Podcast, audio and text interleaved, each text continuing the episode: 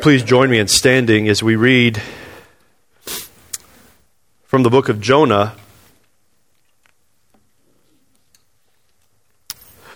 This is our third week. The third week we have joined Jonah on his desperate flight away from God's commission. This week we come to chapter 2, which really begins in the last verse of chapter 1. Join with me there, Jonah chapter 1, verse 17. I'm going to read all the way through chapter 2, verse 10. Follow along with me as I read. Jonah 1, verse 17. And the Lord appointed a great fish to swallow up Jonah. And Jonah was in the belly of the fish three days and three nights. Then Jonah prayed to the Lord his God from the belly of the fish, saying, I called out to the Lord out of my distress, and he answered me. Out of the belly of Sheol I cried, and you heard my voice. For you cast me into the deep, into the heart of the seas, and the flood surrounded me. All your waves and your billows passed over me. Then I said, I am driven away from your sight, yet I shall again look upon your holy temple. The waters closed in over me to take my life. The deep surrounded me. Weeds were wrapped about my head at the roots of the mountains. I went down to the land whose bars closed upon me forever. Yet you brought up my life from the pit, O Lord my God. When my life was fainting away, I remembered the Lord, and my prayer came to you into your holy temple. Those who pay regard to vain idols forsake their hope of steadfast love. But I, with the voice of thanksgiving, will sacrifice to you. What I have vowed, I will pay. Salvation belongs to the Lord.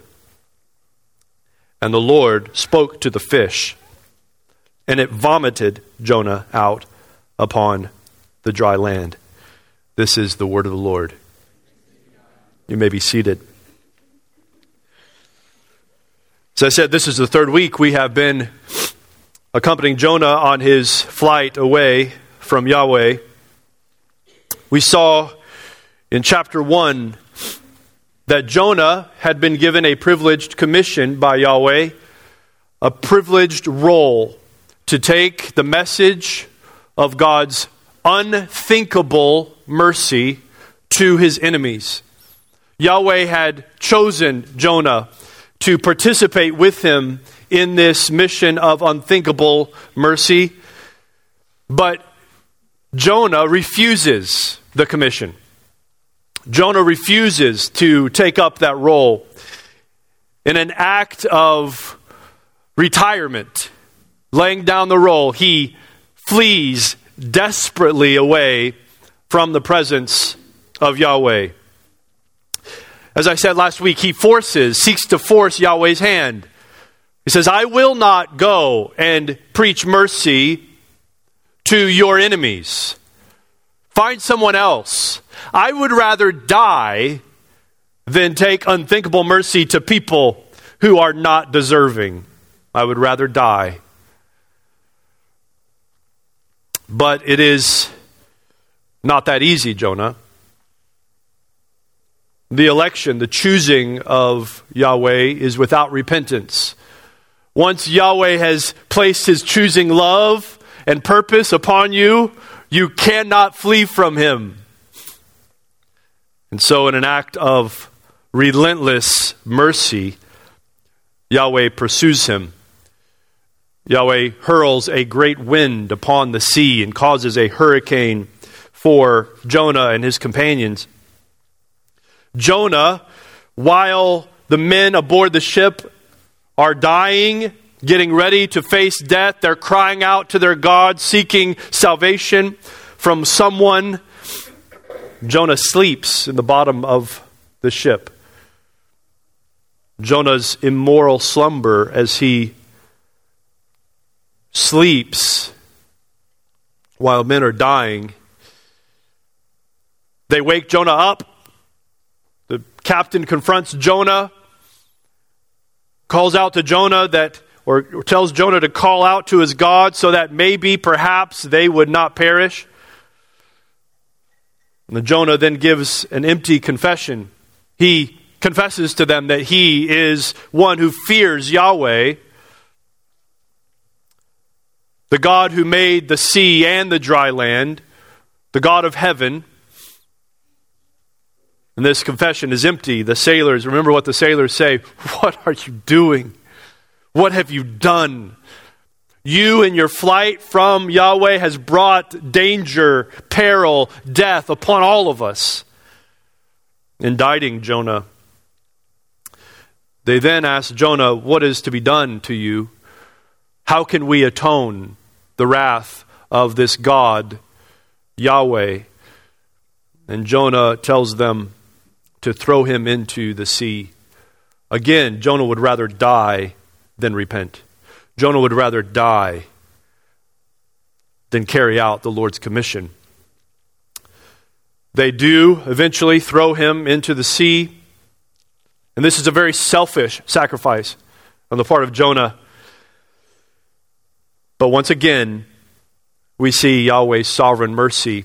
While Jonah is in the sea, they've thrown him overboard, and Jonah is sinking in the waves. While that is going on, on board the ship, Yahweh is working salvation for the lost mariners. They come to fear Yahweh, praise Him for His salvation, offer sacrifices, and vow vows to Yahweh. And while they are being converted, Jonah is sinking. But he still can't get away from Yahweh. And that's where chapter 2 picks up.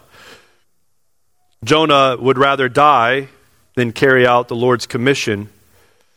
But again, Yahweh's relentless mercy pursues Jonah. Jonah, you, you cannot lay down your purpose, you cannot lay down your role. Yahweh is going to pursue him. So Jonah again will not be given his way. And that is what we see in verse 17. We see Jonah's appointed death. Look at verse 17. Jonah's appointed death. And the Lord appointed, it means he had prepared. The Lord had prepared this moment for Jonah. He knew what Jonah was going to do. He knew jo- where Jonah was going to end up.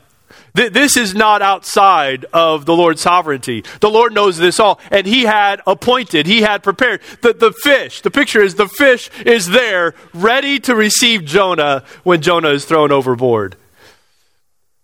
He had appointed a fish, a great fish, it says, to swallow up Jonah.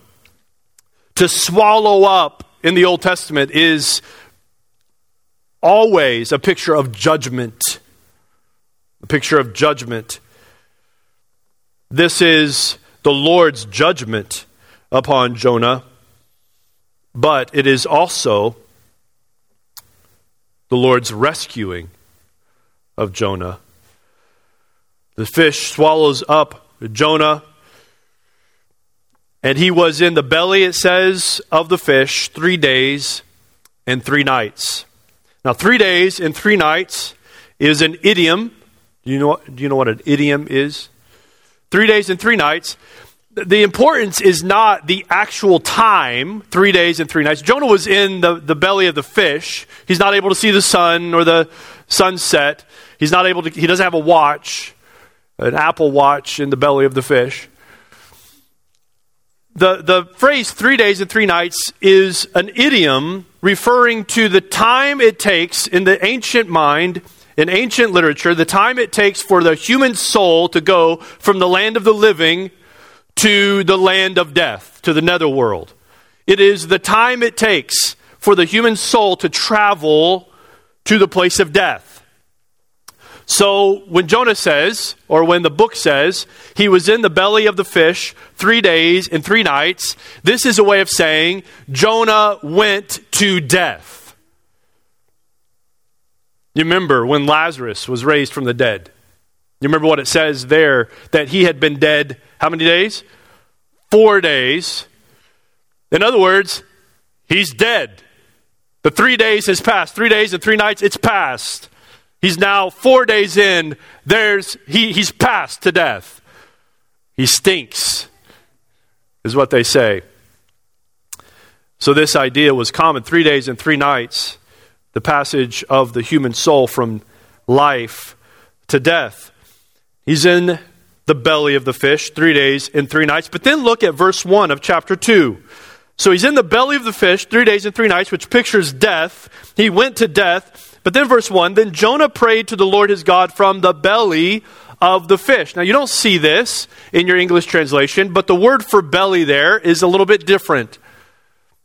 Verse 17, it, it is the belly of the fish. In verse 1 of chapter 2, it is the word often translated womb. Womb. It's the female version of that word.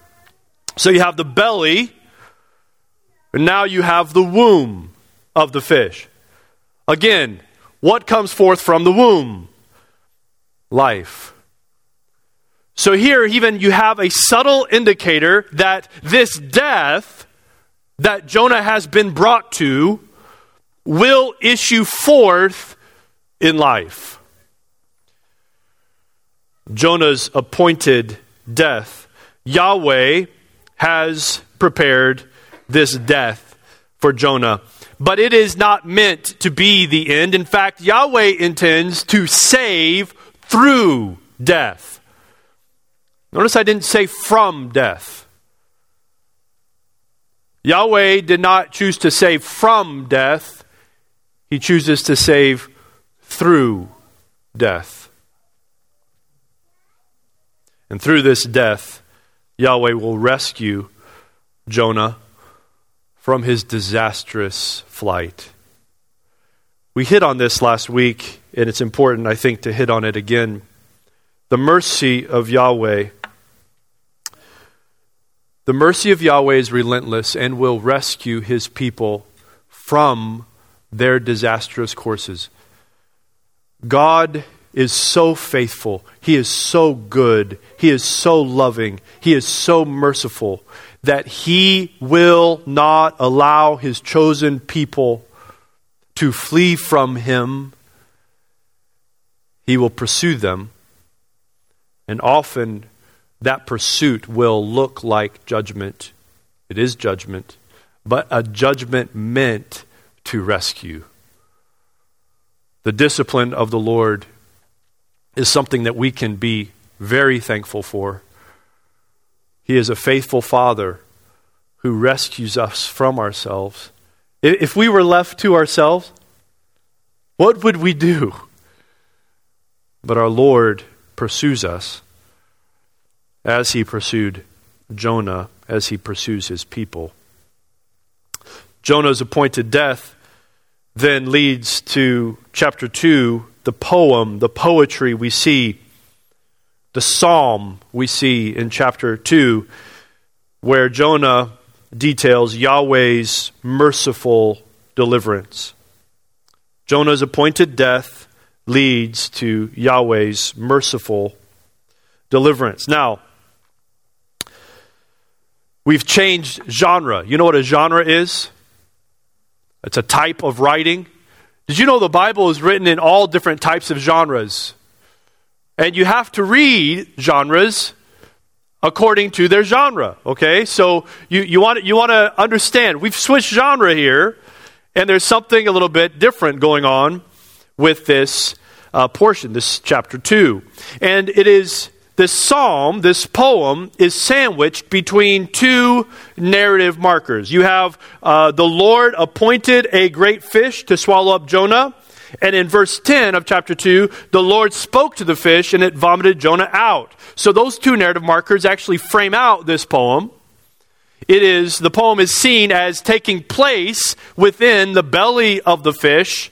And yet it is obvious when you're reading the poem that the poem was written after he was delivered from the fish.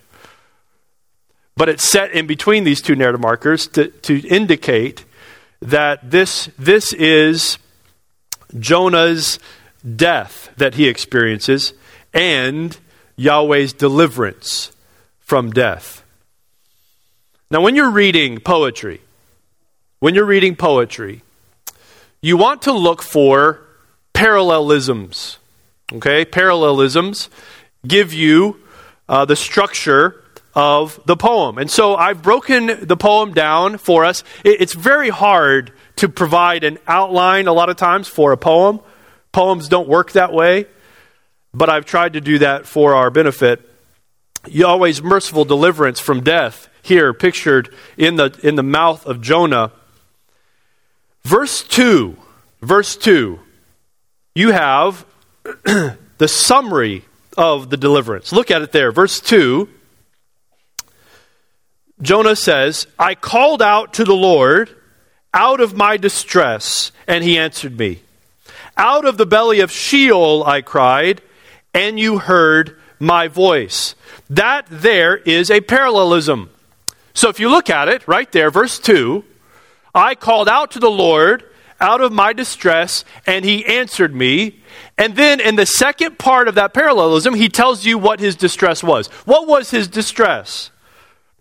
He says, Out of the belly of Sheol I cried, and you heard my voice. So he says the same thing, just in different language. His distress was that he was in the belly of Sheol. Sheol is the term used for grave. It's, it's just an indication of the place of the dead, the place where the dead go. So he says that his distress was death itself. He was in the belly, the belly of the fish was the belly of his death, the grave. The fish served as his tomb, the place where he died. But in that place of death, he cried out to the Lord, and it was the Lord who heard him, even from death. So, there in verse 2, you have a summary of the deliverance that Jonah is going to experience. And here is something very interesting. On, this whole journey we've been on with Jonah, Yahweh tells him to arise, go to Nineveh, call out. Arise, go to Nineveh, call out. The captain says, Arise, call out to your God. And the entire time, Jonah has said, No, I will not arise. I will go down. I will flee. And if you've been with us the last couple of weeks, you've seen that. He goes down, away from the presence of the Lord.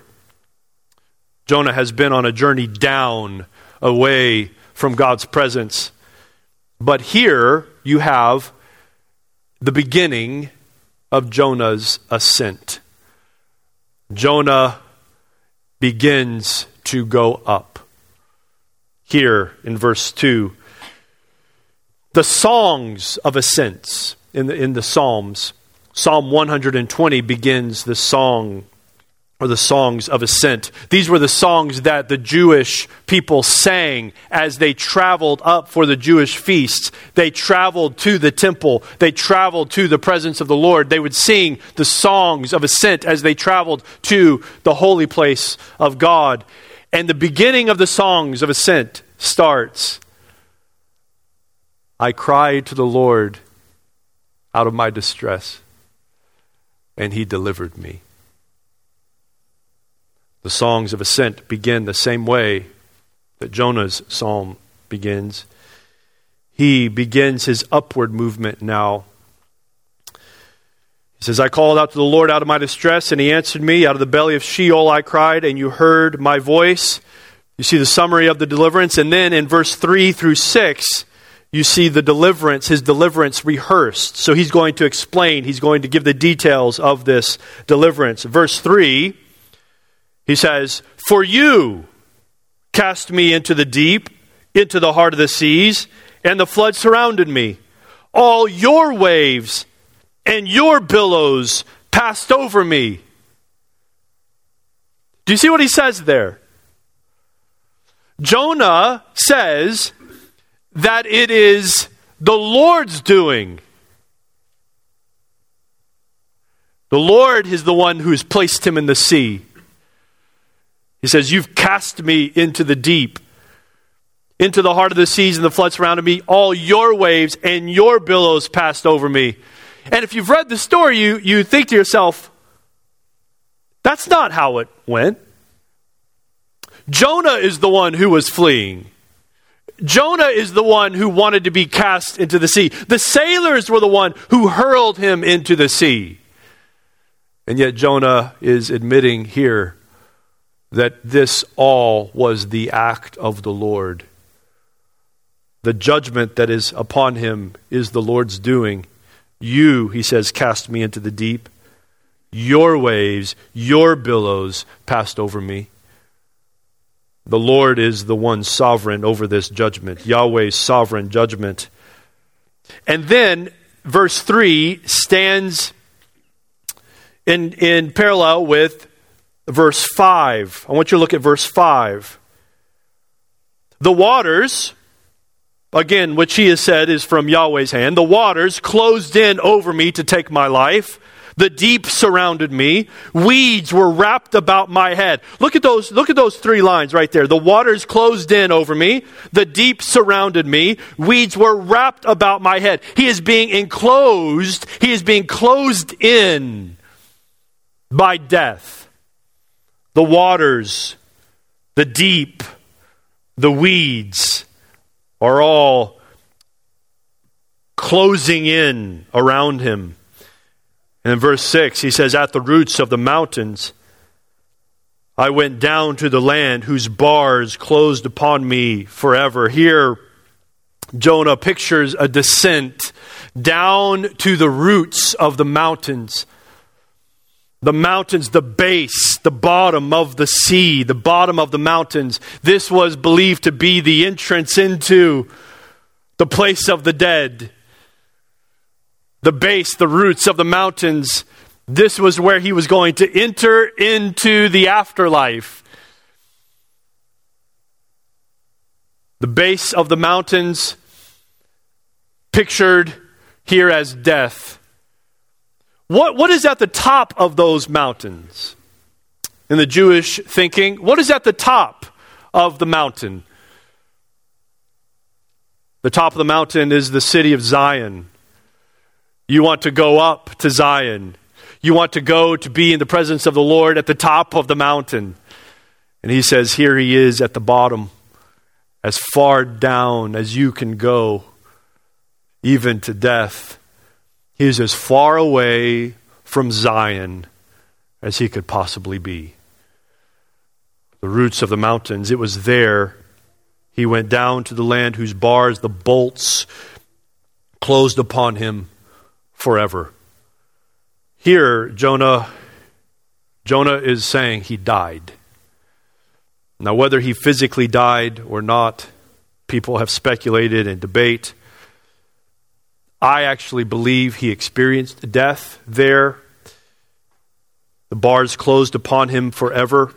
But right in the middle of that, you see, I, I pointed out verse 3 and then verse 5 and 6 right in the middle of that, you have verse 4. And this, in verse 4, is actually his prayer. Okay? I don't know if you caught that. So it says he prayed, he prayed this prayer when he was in the belly of the fish. But but all of it is obviously written after he'd been delivered, except for this one little part. This is actually his prayer. Verse 4 is what he actually prayed. Look at verse 4. Then I said, I am driven away from your sight. Again, who was it that fled? It was Jonah that fled. But here he says, No, Lord, I fled, but you took me and you drove me away from your sight. Yet, this is what he prays, says, I am driven away from your sight. Yet I shall again look upon your holy temple. I want to sit in this just for a moment do you see the simplicity of this prayer? The simplicity of this prayer. He is, in very simple, very simple terms, he is acknowledging the Lord's sovereignty in judging him, and at the same time, he is confessing, he is turning again to look upon the presence of the Lord. That's the significance of Holy Temple. That's where the presence of the Lord dwelt. He says, I was driven away from your sight, but I am done running. I will look again upon your presence, is what he's saying.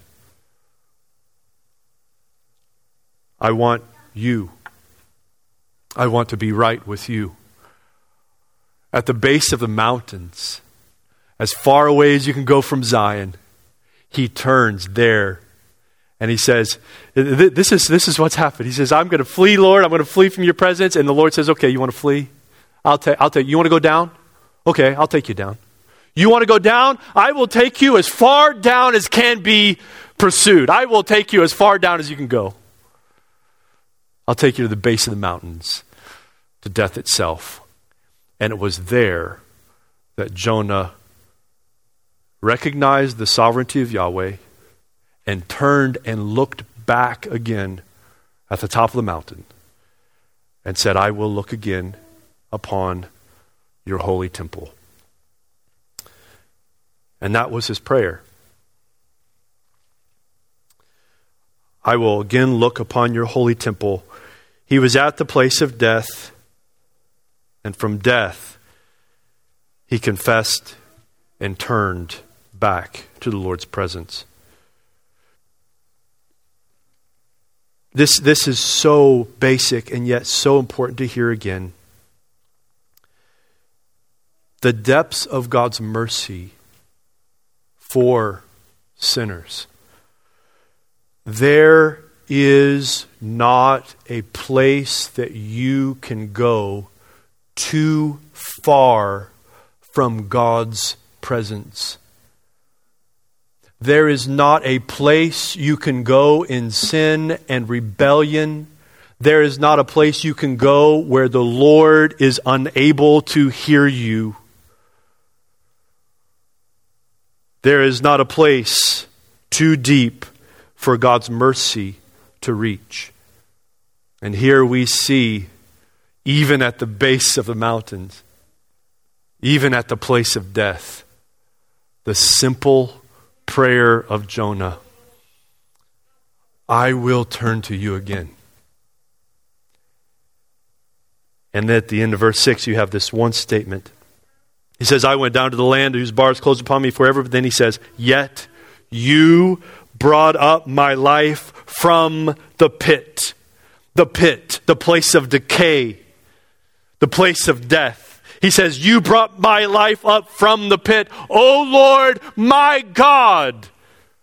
You remember the sailors who cried out to their gods? Here you have Jonah talking to his God. For the first time, he's talking to his God. Even when he fled, he didn't talk to the Lord. He fled in silence, remember?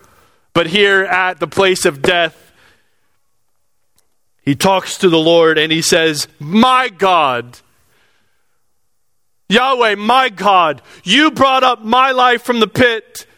Oh Lord, my God. The Lord rescues him from death. He rescues him through death. And then in verse 7, Jonah gives a final summary of this deliverance. He says, When my life was fainting away, I remembered the Lord, and my prayer came to you into your holy temple. Again, I would just I would just implore you this morning if you have been running from God, you realize that you have been running from God. There is no place that you have gone where His mercy cannot reach. I would just implore you to turn again to Him, and He can rescue you from your sin.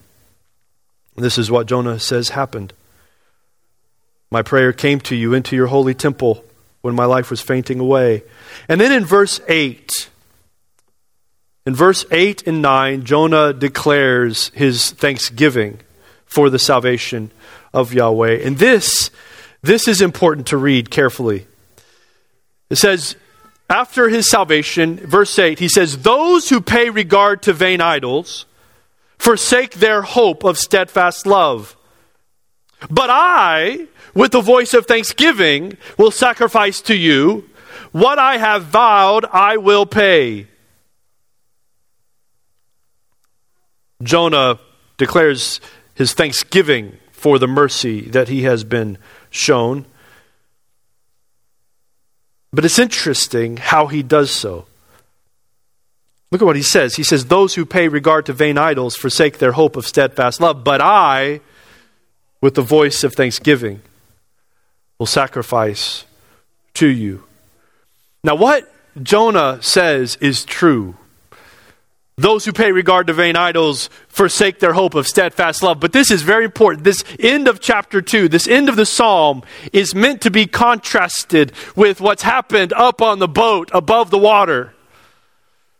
While Jonah is sinking in the waves, the sovereign waves of God, bringing judgment upon Jonah, as Jonah is sinking down to the depths, aboard the ship, a work of salvation is occurring. Those who paid heed to vain idols are being saved by the mercy of God. And Jonah is shown here to not yet understand how far God's mercy goes.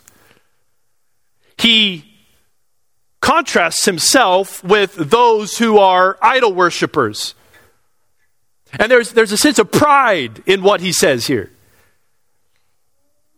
Those who pay regard to vain idols forsake their hope of steadfast love. But I, I, unlike all those out there, those pagan, idolatrous, undeserving people, I will give you thanksgiving. I will sacrifice to you, Lord. What I have vowed, I will pay.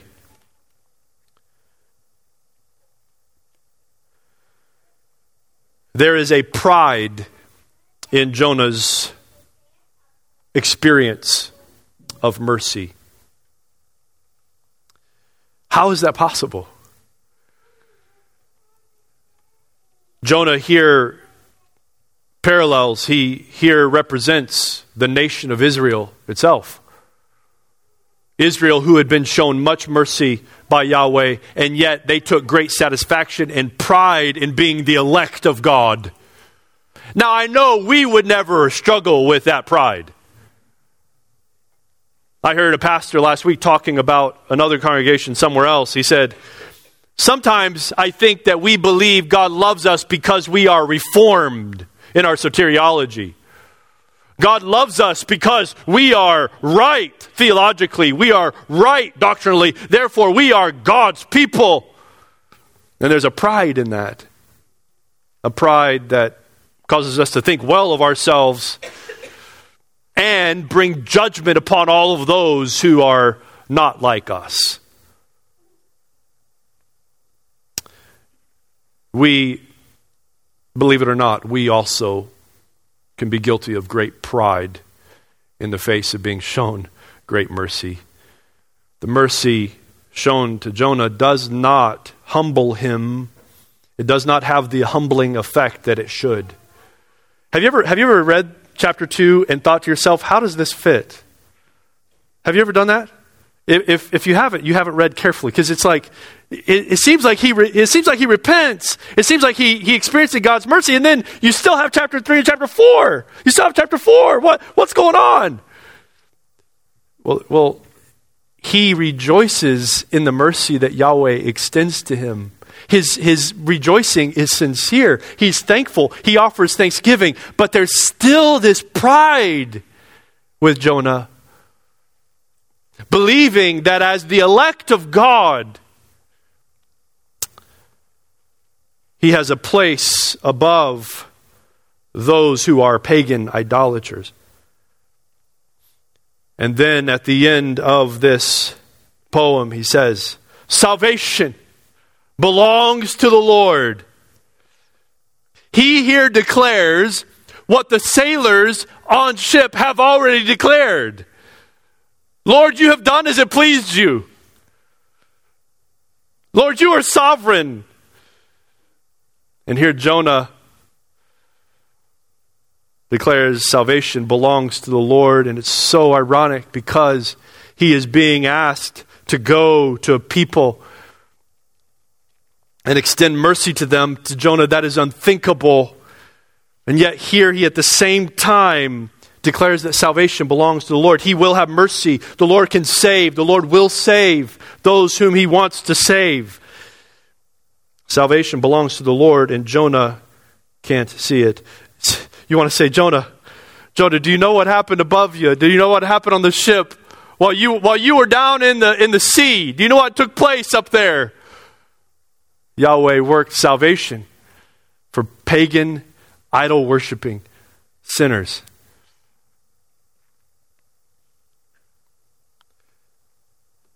We see that the mercy upon Jonah's life has not had the humbling effect it should have had.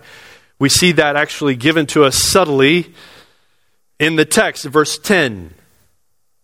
Verse 10, look at verse 10.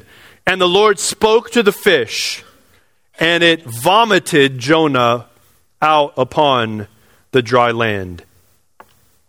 We have Jonah's unsightly resurrection from the dead. That, that is what this pictures a real resurrection. He passes through the waters of death in the belly of the fish, and he is resurrected. He is set back upon the dry land. He is brought back to the land of the living. But do you see how that resurrection, do you see how that return takes place? He is vomited out upon the dry land. This is a subtle but clear indication that Jonah has changed his direction. He now will go to Nineveh. He's changed his direction, but he has not changed his disposition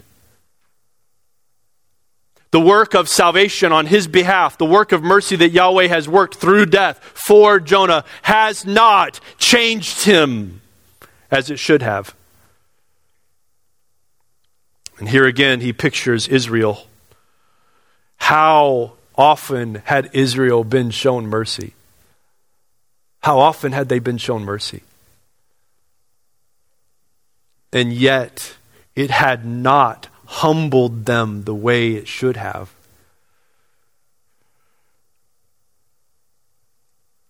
Jonah is saved through death. Yahweh saves, works his work of salvation through death.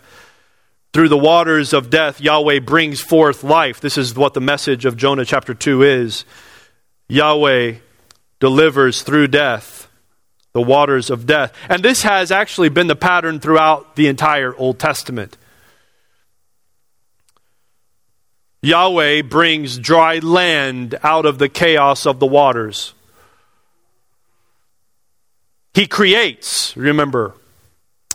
Yahweh creates dry land, brings forth dry land, and sets man upon the dry land out of the chaotic waters in creation account.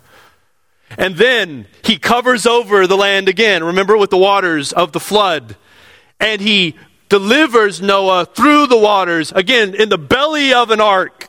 He delivers his people through the death of waters and then sets them again upon the dry land in a work of new creation. And then he rescues his people in the Exodus. He parts the waters. He saves them through the waters upon the dry land. You remember that? This is the pattern. This is what he does. And in that salvation, the salvation of the Exodus, he parted the waters, brings them through the waters of death. He brings them through on dry land and brings them to a mountain where his presence dwells. And there at that mountain, he gives them a law, a law that is given to them so that they can be his privileged people. He gives Israel a privileged role. You will be my treasured possession, he tells them. You will be my nation in the midst of all the other nations. You will be my kingdom, a priest, a holy nation to me. And why? So that through those people, through God's people, Yahweh can reflect to the nations his glory. The law is to be their, their wisdom to the nations. But they forsake, Israel forsakes their role. Israel lays down their role. They forsake what Yahweh has commissioned them to do. You, you see, the salvation of God's elect was never meant to be the end in, of, in and of itself. You know what I'm saying? The salvation of God's people is never meant to be the end in and of itself. The salvation of God's people, the salvation of His elect, the salvation of His treasured possession is meant to be a means to an end. The fact that God has saved a people is meant to be a means to the end, that is, bringing glory to Himself upon the face of the earth. This is why He has saved a people for Himself, to bring His glory to the nations. Israel lays down that role as they commit idolatry, as they forsake Yahweh. But again, the election of God is without repentance. They cannot flee from Him, they cannot lay down their role. They will bring glory to Him. And so the Lord. Yahweh drives his people away. The people that he has saved, he drives them away into exile. The Lord drives them away into exile where they experience the judgment of Yahweh, the discipline of Yahweh for their sin, but at the same time, it is not just discipline, it is rescue, it is deliverance. The Lord seeks to deliver them from their sin. That is the heart of his discipline of his people. He wants to rescue them from their sinful idolatry. And he tells them, he tells them, I, I want you, I want you to, I want you to to listen to this. If you can, turn back. Isaiah 25. Isaiah 25, verse 6. I want you to listen to this. Isaiah 25, verse 6 says, On this mountain, the Lord of hosts, here's picturing the restoration of his people. He, he drives them away, he drives them away to judgment, but with the hope and with the plan to restore them. And he says this On this mountain, the Lord of hosts will make for all people a feast of rich food, a feast of well aged wine, of rich food full of marrow, of wage wine well refined. And he will, listen to this, he will swallow up on this mountain the covering that is cast over all peoples, the veil that is spread over all nations. He will swallow up death forever. And the Lord God will wipe away tears from all faces, and the reproach of his people he will take away from all the earth. For the Lord has spoken. Through his discipline of his people, he will bring them to a restoration. He will bring them to the mountain that he has always intended to bring them to. And in their restoration, he will wipe away the stench that they are. And he will give them a restored place in his presence. And he will swallow up death forever. That is his intention. That is his plan. He promises them, his people Israel, that he will bring them back from that exile when he does, when he does, that rescue will be accompanied by a new covenant. Not like the covenant he made at Mount Sinai, but now a new covenant. And in this new covenant, he will put in them a new heart. And he will give his very spirit to them so that they can keep and obey his law. This is the work that he will do in the return from exile. He will rescue them, truly rescue them once and for all from their sin and idolatry. And how does he accomplish this? He accomplishes this through the death of his son and the resurrection of his son. The death and resurrection of his son. I want you to listen to these words, 1 Corinthians 15. You know these words and not listen. 1 Corinthians 15, verse 50. The Apostle Paul says, I tell you this, brothers. Flesh and blood cannot inherit the kingdom of God, nor does the perishable inherit the imperishable. Behold, I tell you a mystery. We shall not all sleep, but we shall all be changed in a moment, in the twinkling of an eye, at the last trumpet. For the trumpet will sound, and listen to this the dead will be raised imperishable, and we shall be changed. For this perishable body must put on the imperishable, and this mortal body must put on immortality. When the perishable puts on the imperishable, and the mortal puts on immortality, then shall come to pass the saying that is written, that we just read about in Isaiah 25. Death is swallowed up in victory. Oh, death, where is your victory? Oh, death, where is your sting? The sting of death is sin, and the power of sin is the law. But thanks be to God who gives us the victory through our Lord Jesus Christ. That is the resurrection. And believe it or not, Jonah pictures that ultimate resurrection. Yahweh is saving through death, the death of his Son. He will save his people through the death of his Son. Where Jonah was swallowed up by death, death will be swallowed up by life. The life the life of his Son, Jesus Christ. So, Jonah 1 and 2 preaches to us the gospel. Jonah was rebellious and unwilling to follow through on the commission of Yahweh. He self, selfishly sacrificed himself to avoid Yahweh's will he is brought to death, and he is resurrected from death. But he has not been changed internally. He has not changed his disposition. But unlike Jonah, our Lord Jesus willingly took the commission of his Father. He selflessly sacrificed himself, giving himself as an atonement for sin. The wrath of God against sin, Jesus bore that wrath.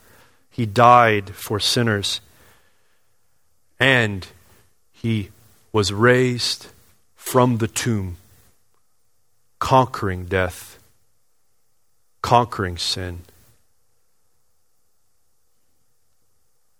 And I return back to what Jonah said. At the end, he says, Those who pay regard to vain idols forsake their hope of steadfast love. But I, with the voice of thanksgiving, will sacrifice to you what I have vowed I will pay. Salvation belongs to the Lord. I read that. And I say, Jonah, you're right, technically. But the Lord has done something, Jonah, that you can't even imagine. Those who pay regard to vain idols forsake their hope of steadfast love. You're right, Jonah. Those who worship idols, they have no part in the covenant promises of Yahweh. You're right. But the Lord is going to accomplish something by the death and resurrection of his Son that you cannot even possibly imagine. He is not going to wait for sinful idolaters to come to him, he is going to go to them And he's going to take away their sinful idolatry by his own death and resurrection. And he's going to give them, these pagan, idolatrous Gentiles, he's going to give them his own spirit. He's going to give them a new heart so that they too, Jonah, the Gentiles too, Jonah, they can also say, I will thank the Lord for his mercy. He has brought me from death to life. I can, with you, Jonah, say, He is my God. Salvation belongs to the Lord. I can be with you, Jonah. As part of God's people. And that's what Jonah can't understand. Now, what an amazing salvation that he's brought us to. So, how could we live in pride when it has been all of his work? Except for his work of mercy, I would be a pagan idolater today.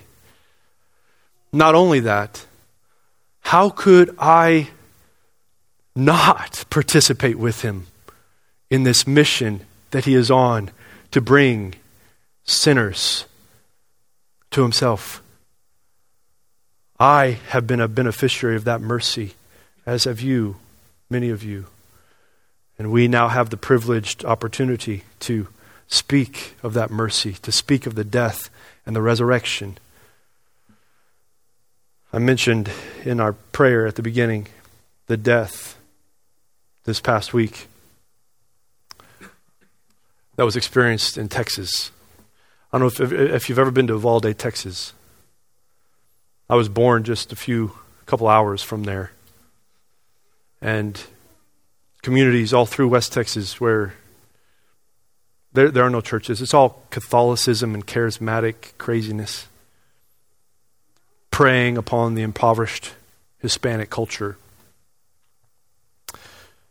Death was brought to bear in that community in a tragic and unthinkable way.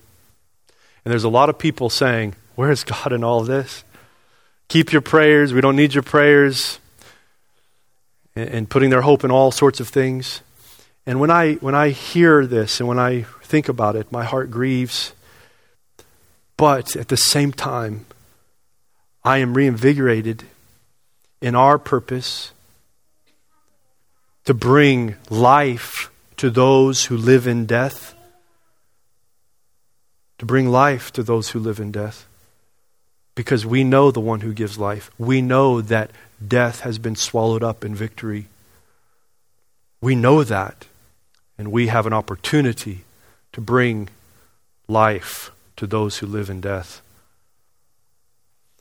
I just want to implore you again live your life, even this week, live your life not looking at yourself, but looking at God and what He's done for you, the mercy that He's given you, and being reinvigorated in this purpose, in this mission to bring the truth and the, the good news of life to those who live under the shadow of death. What an opportunity you have. You have people living all around you. Let's pray. Father, we thank you for your word. We thank you for its work in our hearts and our lives. I pray that you would take Jonah chapter 2 and these truths that we've looked at in 1 Corinthians 15, Isaiah 25, and really several other places throughout Scripture that we have thought of as we've, as we've listened to your word this morning. I pray that you'd use your word to expose us, to cause us to stand bare before you, that we would not hide in sinful pride behind our salvation, but that we would use this salvation that you've given us as motivation to extend your mercy to those who are lost, even to those who are unthinkable in our minds as being candidates for salvation. We are all unlikely candidates for salvation, Lord. We know that. So I pray that you would motivate us this week. And I, I pray for those who are here today who do not know the peace of a relationship with your son that they, they don't know. In their heart, they are not at peace. They still very much live under the shadow of death. I pray that you would take your truth today, that you have, you have taken the wrath for sin, and you have paid for it through your Son, Father. You have given victory over death through the resurrection of your Son. And any, any soul here, if they will just simply turn to you, a simple prayer, admitting their sin and turning to you in faith and the, the salvation that you've provided in your Son, Jesus, that you will save them, no matter who they are, no matter how far they've gone away from you, that you will save them if they will but turn to you. I pray that you do that work. It is all your work. Salvation belongs to you, Lord. We pray that, declare that in your name. Amen.